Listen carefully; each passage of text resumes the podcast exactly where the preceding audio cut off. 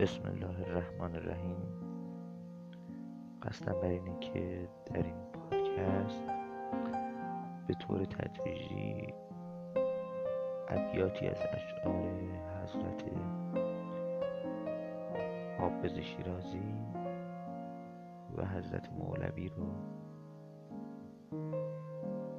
بخوانم و به تفسیر مختصر و کوتاهی در پاره موارد اشاره کنم. امیدوارم این پادکست و فایل های صوتی که تدریجاً برای شما ارائه میشه مفید و فایده واقع بشه.